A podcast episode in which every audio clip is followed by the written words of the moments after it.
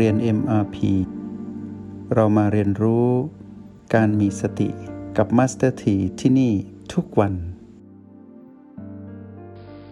รู้ทันตัณหา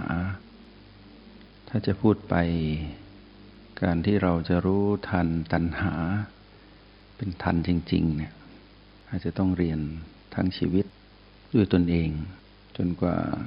ลมหายใจสุดท้ายของกายจะปรากฏ ก็คือความตายของกาย เราก็คงจะต้องอยู่กับตัณหาไปตลอดชีวิตของกาย ของการเกิดมาอยู่กับกาย แต่การเรียนรู้ในทางของจิตวิญญาณนั้น มีการเรียนรู้ที่มีวันจบ ก็คือเรียนรู้ถึงจุดสิ้นสุดได้ ถ้าเรารู้ทันตัณหาจริง ๆ เป็นการรู้ทันในทางปัญญา แล้วเรามองเห็นกระบวนการทำงานของตัณหาอย่างชัดเจน ดีวันดีคืน ชัดขึ้นเรื่อยๆ เราก็จะอยู่ท่ามกลางการทำงานของตัณหาได้ โดยที่เรานั้นไม่ต้องไปเป็นมารหรือไม่ต้องไปเป็นตัณหาในแบบที่ตัณหาต้องการ ทีนี้ที่พูดว่าเรียนรู้เท่าไหร่ ก็ไม่มีวันจบ นั้นเป็นเรื่องของการเรียนรู้ที่วิ่งแล่นไปกับตัณหา แล้วไม่รู้จักว่าตัณหานั้นเป็นอย่างไรทำงานอย่างไร ตรงนั้นก็คืออันตรายของจิตวิญญาณทั้งหมดที่อยู่ในสามโลก แต่ถ้าเรารู้จากตัณหาว่าตัณหานั้นเป็นอย่างไรทำงานอย่างไร เราจะมี วันสิ้นสุดของการเรียนรู้ของการเกิดมา เป็นมนุษย์ในชาติปัจจุบัน เราเรียนรู้ที่มีวันจบ รู้ว่าเราจะจบการเรียนรู้ เมื่อเรารู้เหตุแห่งทุกข์ก็คือตัณหา ในระหว่างเจ็ดวันถึงเจ็ดปี ด้วยพลังของสติที่นำพาเรานั้น ให้เป็นผู้ดูผู้ฉลาด ผู้ดูผู้มีปัญญา ผู้ดูที่รู้ว่า ตัณหานั้นทำงานอย่างไร ในสองตอนก่อนนั้นได้อธิบาย ให้พวกเราฟังในกระบวนการ ที่ได้ยกตัวอย่าง ในเรื่องของการจับคู่กันเป็นคู่คู่ว่าตัณหานั้นถ้าจะอยู่ก็จะอยู่ที่คู่นั้น คู่นั้นสมมุติเป็นโลกภายในก็คือตา หู จมูก ลิ้นกายและใจ ที่เชื่อมต่อกับ สมมุติโลกภายนอกก็คือ รูป เสียง กลิ่น รส สิ่งสัมผัส และธรรมารมทีนี้พอมาพูดถึงโลกภายในโลกภายนอกที่ตั้งเป็นสมมุติ ก็อย่าคิดว่าสิ่งนั้นอยู่ไกล ไกลไปถึงพระอาทิตย์พระจันทร์ไม่ใช่ นั่นก็เป็นส่วนหนึ่งเท่านั้น โลกภายในโลกภายนอกที่เป็นสมมุติ เป็นตาคู่กับรูป หูคู่กับเสียง จมูกคู่กับกลิ่น ลิ้นคู่กับรส ผิวกายคู่กับสิ่งสัมผัส ใจคู่กับธรรมรม เป็นสิ่งที่เกิดขึ้นอยู่ใกล้ ๆเรา ในการดำรงชีวิตของเรา ซึ่งก็เป็นสมมุติเหมือนกัน เมื่อเรามารู้จักความจริงผ่านสมมุติ เป้าหมายที่สุดของเราก็คือให้เกิดภูมิปัญญารู้แจ้งก็คือ เห็น สภาพธรรมชาติสัมปการของสิ่งสมมุติทั้งหมดที่เราเรียนรู้ รวมถึงตัณหาและกระบวนการทำงานของตัณหา ว่าเป็นสภาพที่ไม่คงอยู่ทาวร เป็นสภาพที่ไม่สมบูรณ์ และเป็นสภาพที่บังคับไม่ได้ เราก็เห็นผ่านการปฏิบัติที่มีกระบวนการเหมือนกัน กระบวนการปฏิบัติ ที่เราอาศัยความเป็นผู้ดูที่เรียนรู้อย่างเป็นระบบ ผ่านรหัส B และ O ที่ช่วยให้เรานั้นเป็นผู้ดูสำเร็จ ในขณะที่ตัณหาก็มีกระบวนการทำงาน ที่อยู่ใน PP ทั้งหมดเหมือนกัน ในฝั่งของปีพีก็มีความเป็นนันคือมีตัวเลขหรือจำนวนที่นับไม่ถ้วนในจำนวนครั้ง ของตัณหาที่ปรากฏอยู่ตลอดเวลา แต่ถ้าเรารู้ทันการทำงานของตัณหา กระบวนการในฝั่งของเราผู้เป็นผู้ดู ก็มีเป็นจำนวนอันนันเหมือนกัน ก็คือเมื่อเราผสมสูตร ระหว่างโอแปดกับบีต่าง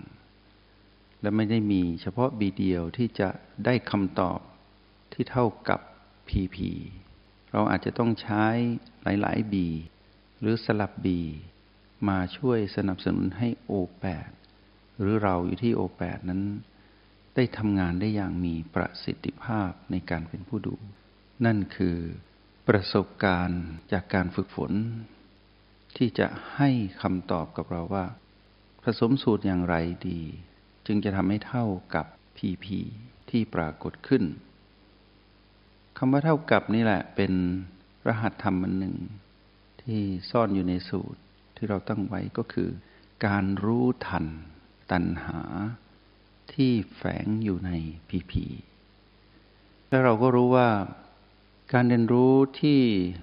รู้กระบวนการทำงานของตัณหามากขึ้นเรื่อยๆ ผ่านประสบการณ์ของการฝึกฝนและการใช้งานจริง ในสิ่งที่เราเรียกว่าภายใต้กฎแห่งกรรม ซึ่งเป็นกฎของการแสดงออกของ การถูกความเปลี่ยนแปลงเปลี่ยนเปลี่ยน ในวันนี้นั้นจะพาพวกเรามารู้จักเพิ่มเติม ว่าที่เรารู้ในคราวก่อนว่าในยามที่เราพูดถึงตา เรารู้ทันทีว่า ตาก็คือสิ่งที่มองเห็นรูป และเรารู้ว่ารูปคือสิ่งที่ตามองเห็น เราอธิบายในความหมายของสิ่งนี้สั้น ๆ ชัดเจน เราไม่ต้องซับซ้อน เราก็เห็นว่าเรานั้นไม่ใช่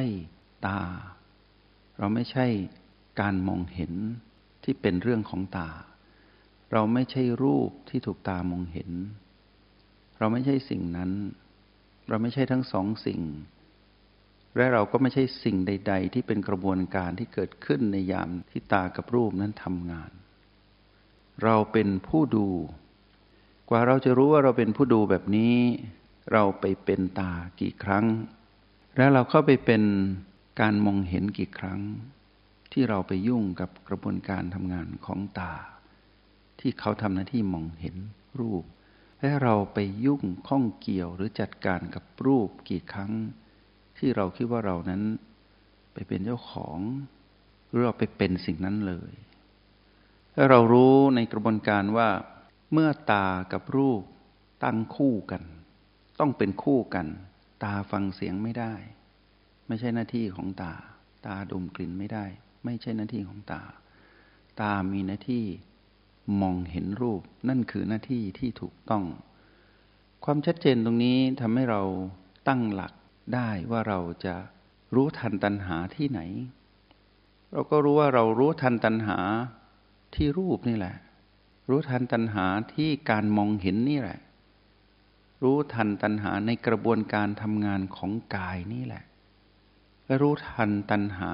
ในกระบวนการประมวลผลของกายผ่านสมองที่เป็นศูนย์กลางของการประมวลผล ในยามที่ตากระทบกับรูป หรือตาพบรูป หรือการที่รูปถูกตามองเห็น หรือการที่ตามองเห็นรูป เราก็มาตีความให้เข้าใจตรงนี้ ผ่านกระบวนการการเป็นผู้ดู ถ้าเราไม่เป็นผู้ดูเราก็ไม่รู้หรอกว่ากระบวนการทำงานของตัณหานั้นเป็นอย่างไร เราก็จะกลายไปเป็นอะไรก็ไม่รู้ที่ตาและรูปนั้นได้ถูกเป็นเครื่องมือ ให้ตัณหานั้นดึงดูดเราไปเป็น เราไปเป็นอะไรก็ไม่รู้ที่ไม่ใช่เรา ผู้เป็นผู้ดู เป็นผู้เล่นก็ได้ เป็นผู้จัดการก็ได้ เป็นผู้ทนทุกข์ทรมาน เป็นผู้ที่เบิกบานในการถูกหลอกด้วยพีพีที่เป็นบวกพีพีที่เป็นลบพีพีที่ไม่บวกไม่ลบ เป็นผู้โลภผู้โกรธ ผู้หลงผิด เป็นผู้ที่มีแต่ความยินดีและมีแต่ความยินร้าย และกำลังจะเป็นผู้ยินดียินร้าย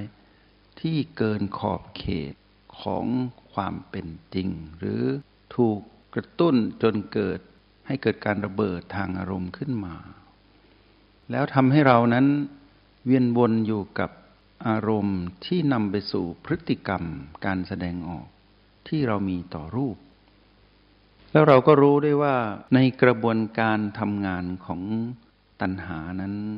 ช่างแยบยนต์และมีความฉลาด แล้วเขาเริ่มต้นล่อรวงเราด้วยผีผีบวกเสมอ ถึงแม้นว่าจะมีการตีวน อยู่ในเรื่องของพีพีบวกพีพีลบพีพีไม่บวกไม่ลบ แต่จุดเริ่มต้นของเขา เขาฉลาด เขาหยิบยื่นล่อลวงเราด้วยพีพีบวก ด้วยการวางไว้สองจุด คือระเบิดเวลาของเขาอยู่สองจุด ก็คือวางไว้ที่รูป กับวางไว้ที่ตา หรือการมองเห็น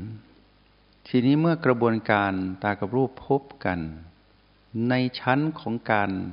วางแผนของเขา ก็อยู่ในกระบวนการทั้งหมด จนถึงจุดที่กระตุ้นให้เรานั้น ไตรตรองหรือใคร่ครวญหรือพิจารณาที่จะไปเป็นเจ้าของรูปหรือไปเป็นรูปทำให้เราเกิดพฤติกรรมใน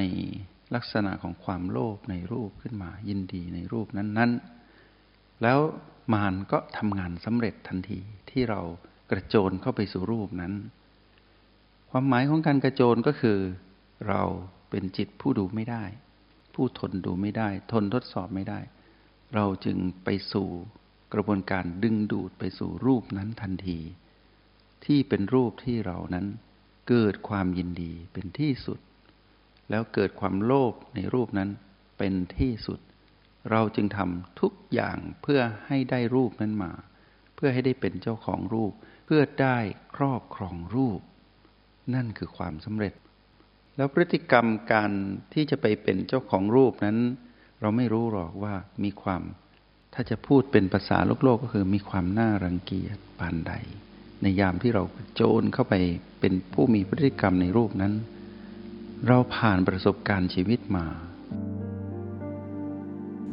จงใช้ชีวิตอย่างมีสติทุกที่ทุกเวลา